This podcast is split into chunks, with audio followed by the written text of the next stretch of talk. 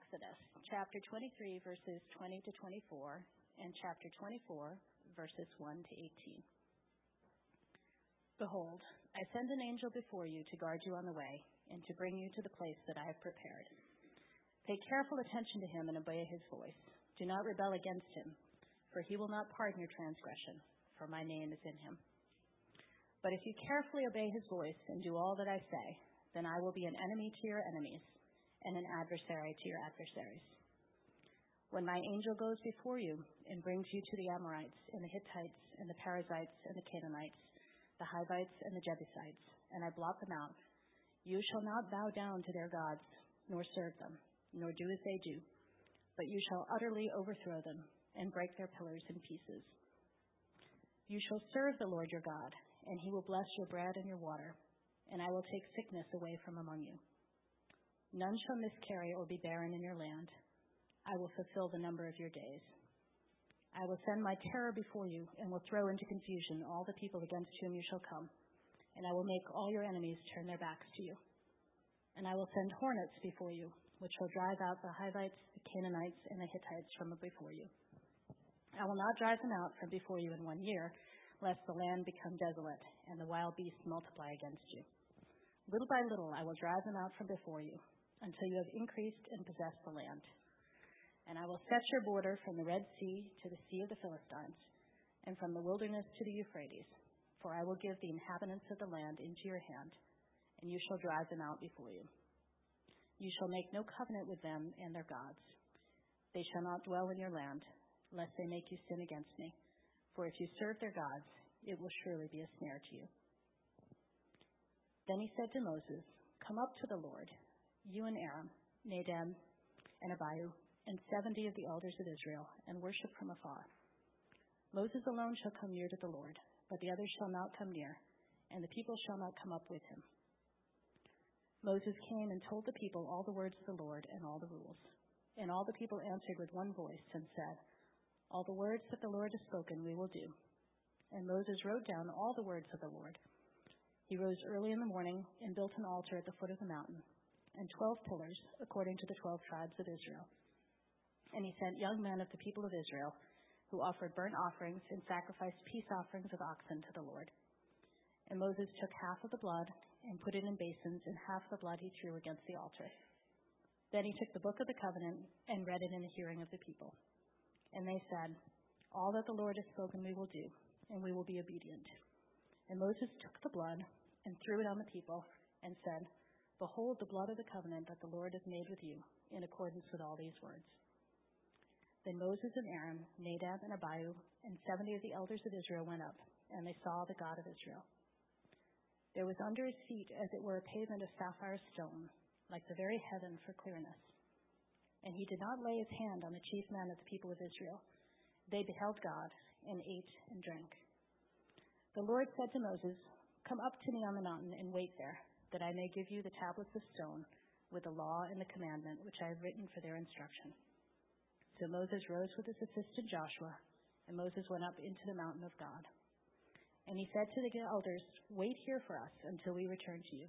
And behold, Aaron and Hur are with you Whoever has a dispute, let him go to them. Then Moses went up on the mountain, and the cloud covered the mountain. The glory of the Lord dwelt on Mount Sinai, and the cloud covered it six days. And on the seventh day he called to Moses out of the midst of the cloud. Now the appearance of the glory of the Lord was like a devouring fire on the top of the mountain in the sight of the people of Israel. Moses entered the cloud and went up on the mountain. And Moses was on the mountain forty days and forty nights.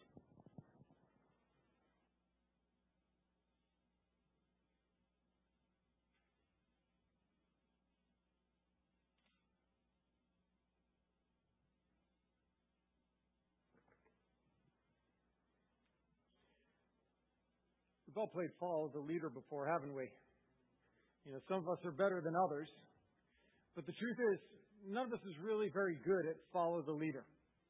You know, eventually when you're when you're playing, you get lost or you get distracted or eventually you just don't like where you're being led and you start to follow other leaders or maybe you just get plain tired of being led. And so we're not very good at follow the leader.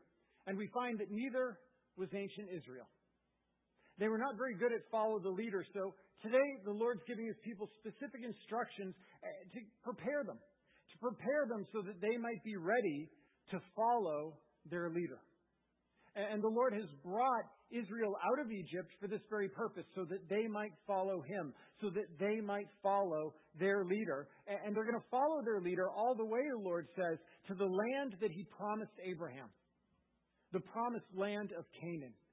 So follow your leader all the way to the land that I promised Abraham. I, I brought you out of Egypt so that you would follow me, your leader. And the question to be answered is, will they? Will they follow their leader? Now let's talk a little bit about the leader that the Lord promises Israel in this passage. You know, beginning in verse 20, the Lord speaks of an angel or a messenger who will go before and lead the people into the promised land. Now, this is not the first time in the Exodus account so far that we've actually seen an angel.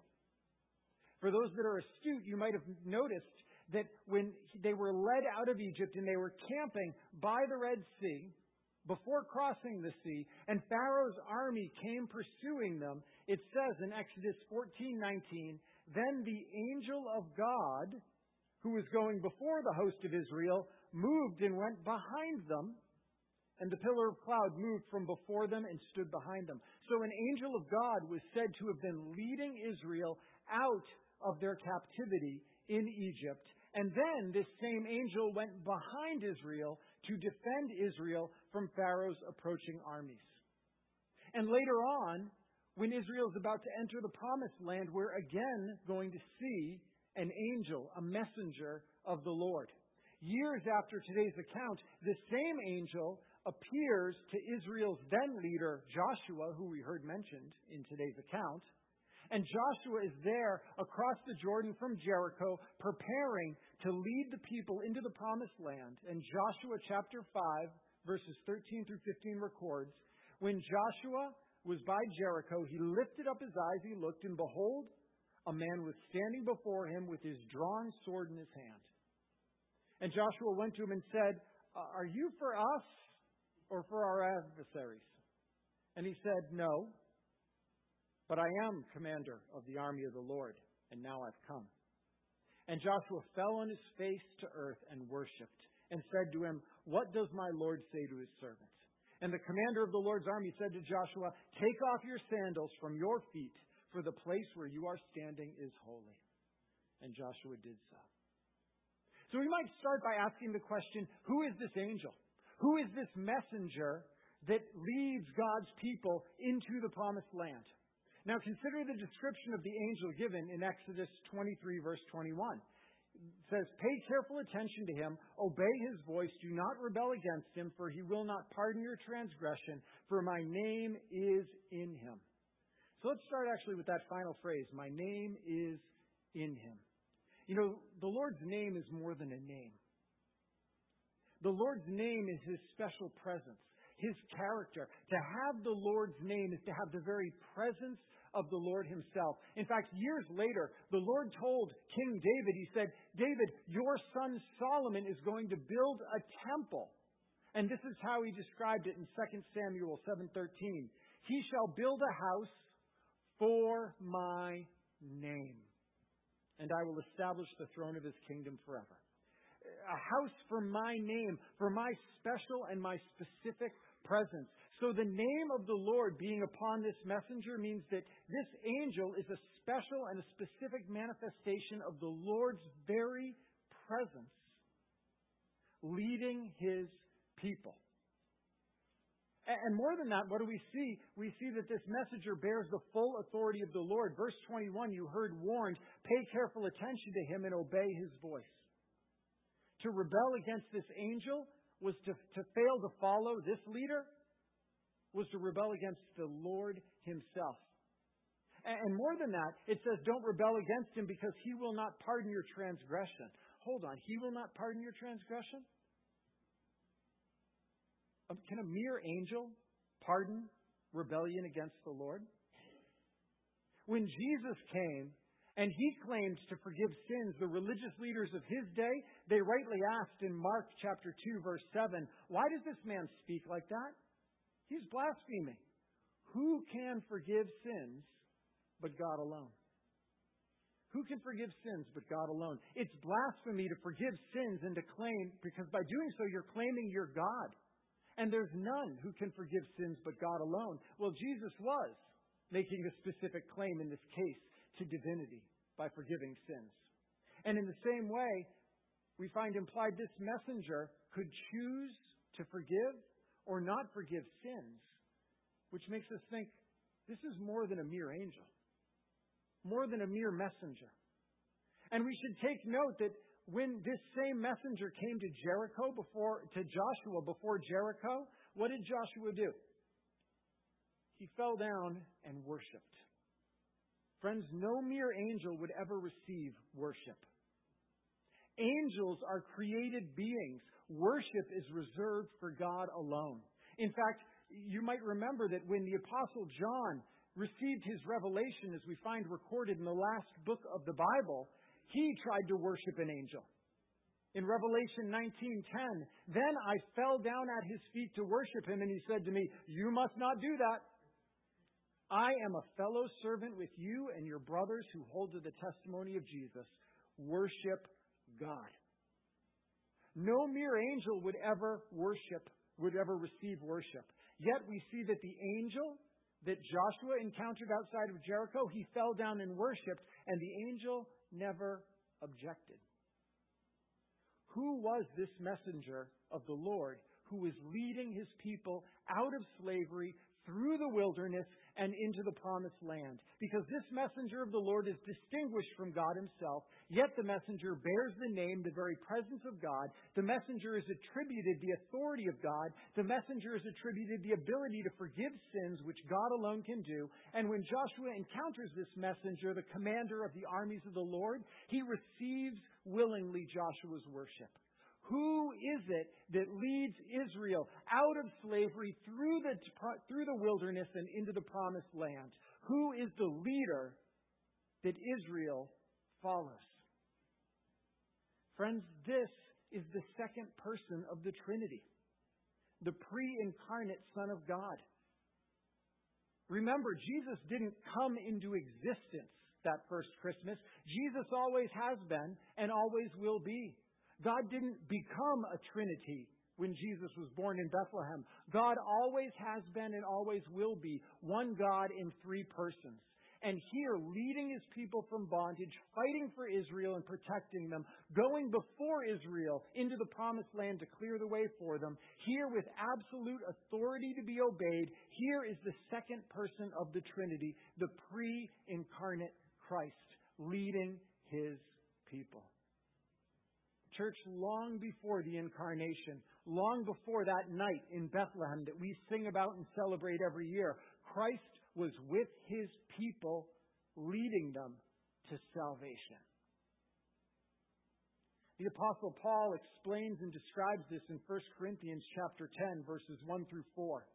For I don't want you to be unaware, brothers, that our fathers were all under the cloud. They all passed through the sea. They were all baptized into Moses in the cloud and in the sea and all ate the same spiritual food and all drank the same spiritual drink, for they drank from the spiritual rock that followed them, and the rock was Christ.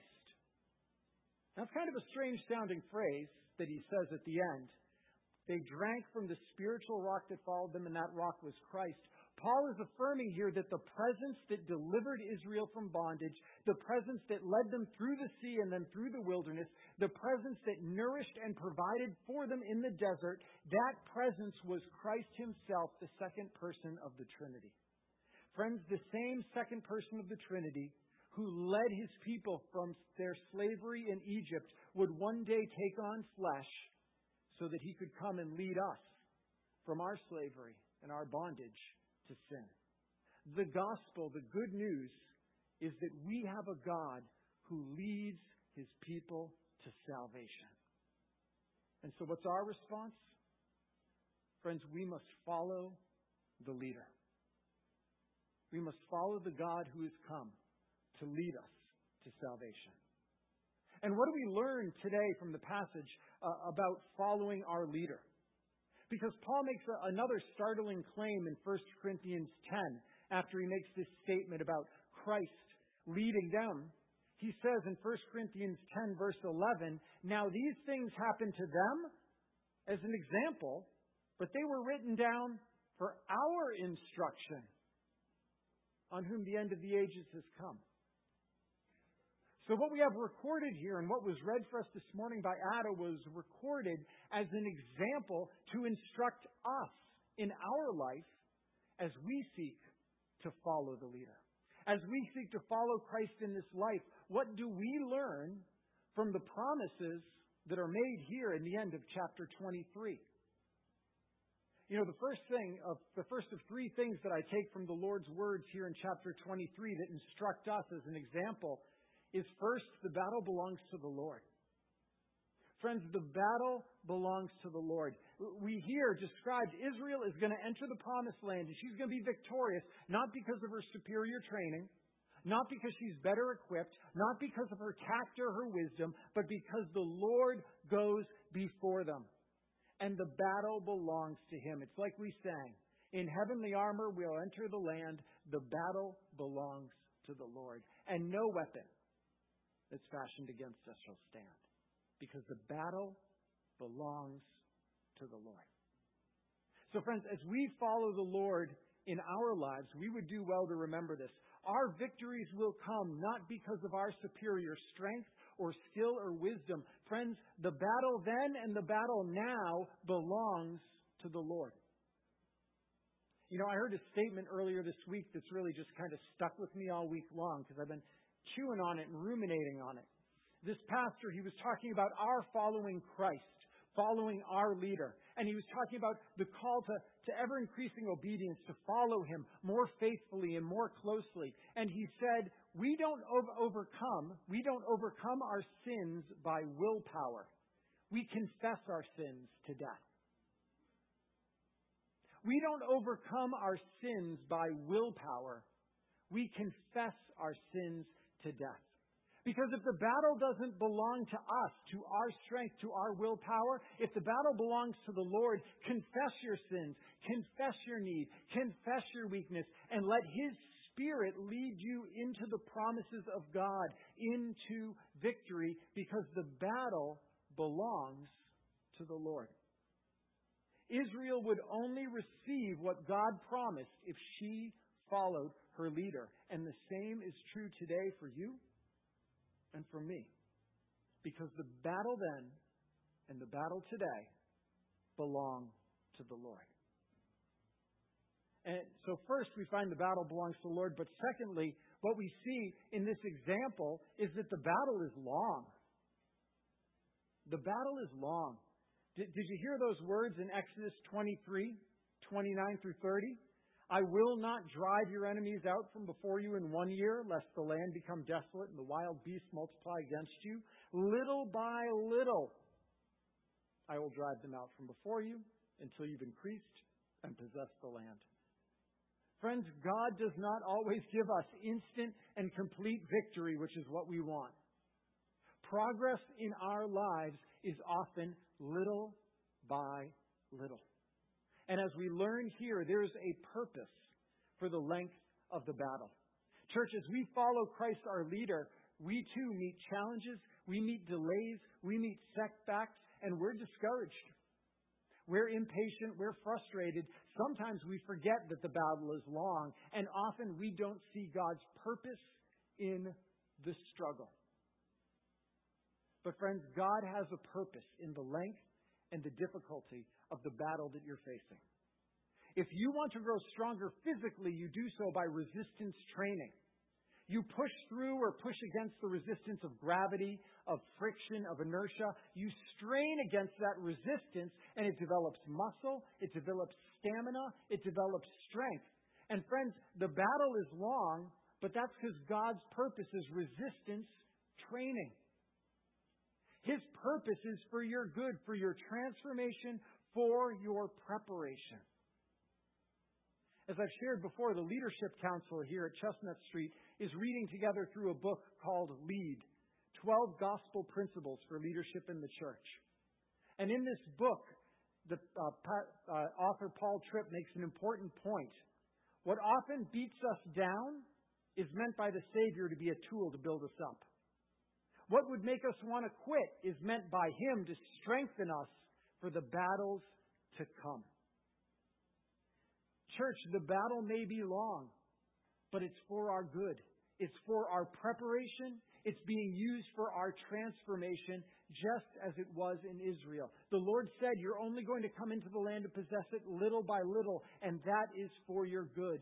As much as you want it all now, as much as it's frustrating, it's for your good. Will you follow your leader? Even when it takes longer than you think, even when it's harder than you believe, will you follow the leader? For the battle belongs to the Lord, the battle is long. And finally, we find in this passage that the battle is to make you strong, to make you strong in the Lord. Did you notice the Lord's purpose in driving out the people of the land is in Exodus 23, 32 through 33?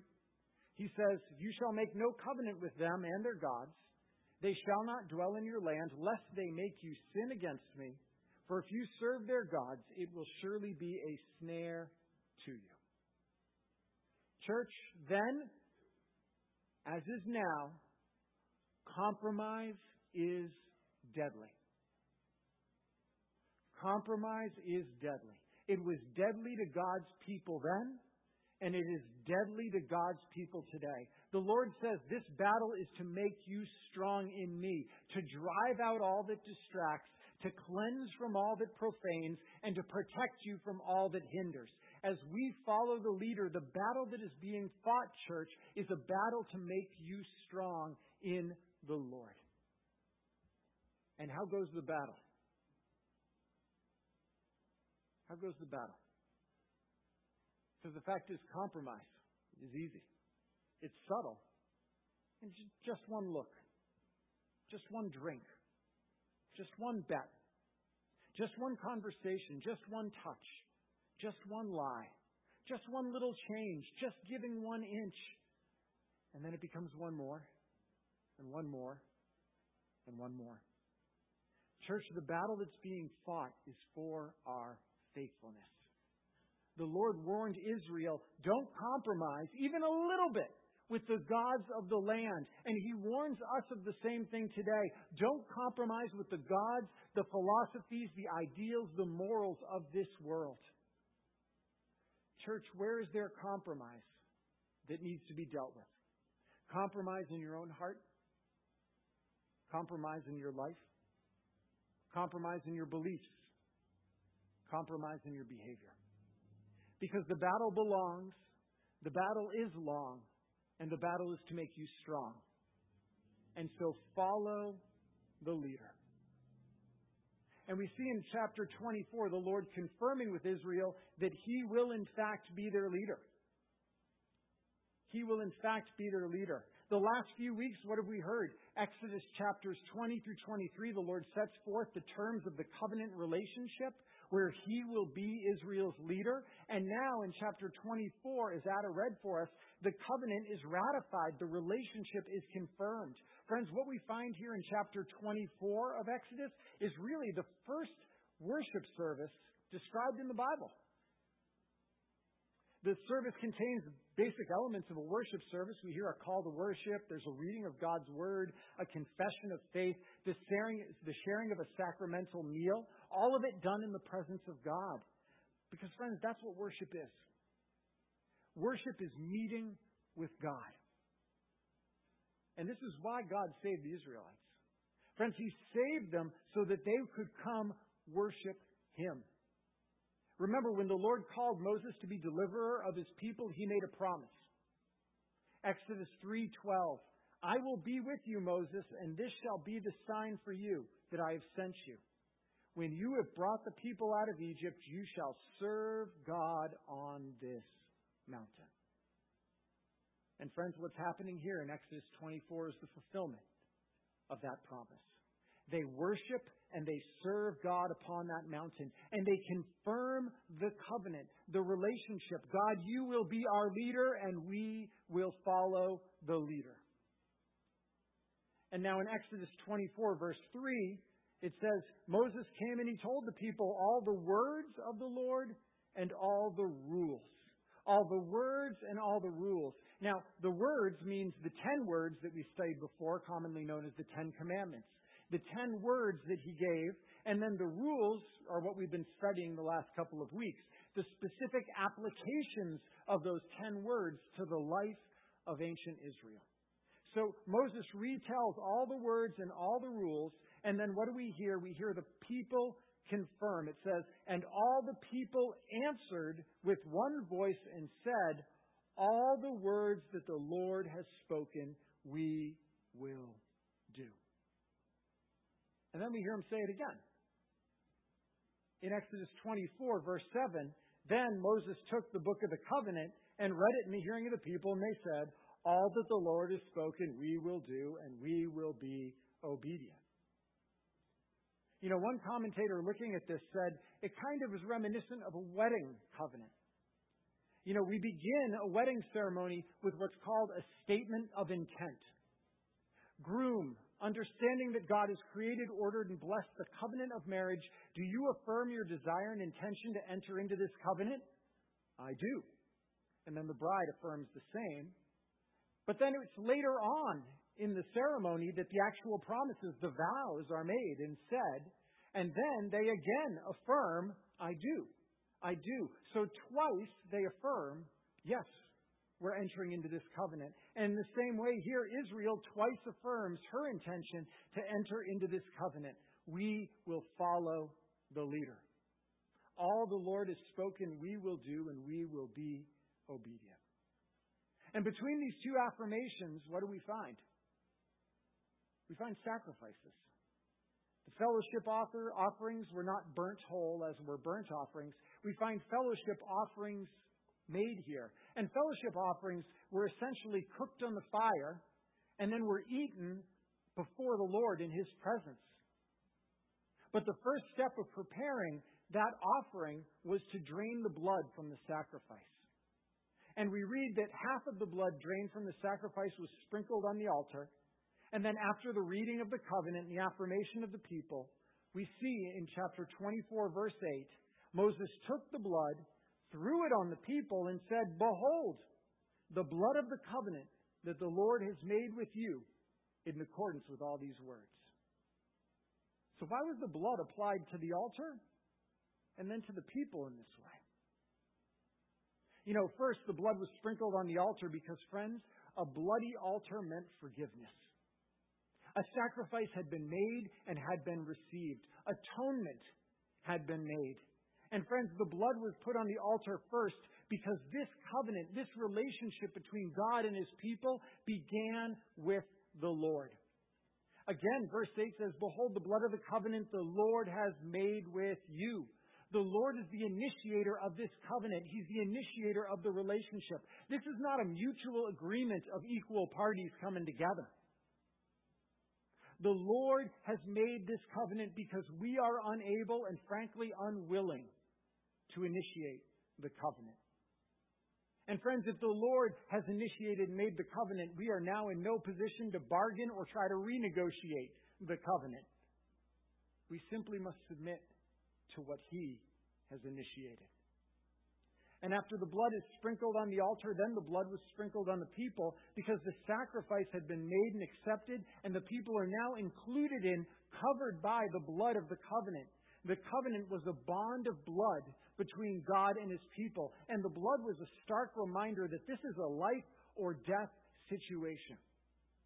That obedience would bring them life, and disobedience would bring them death. As one commentator noted, by the blood they were bound to keep God's law, and by the same blood their sins were forgiven.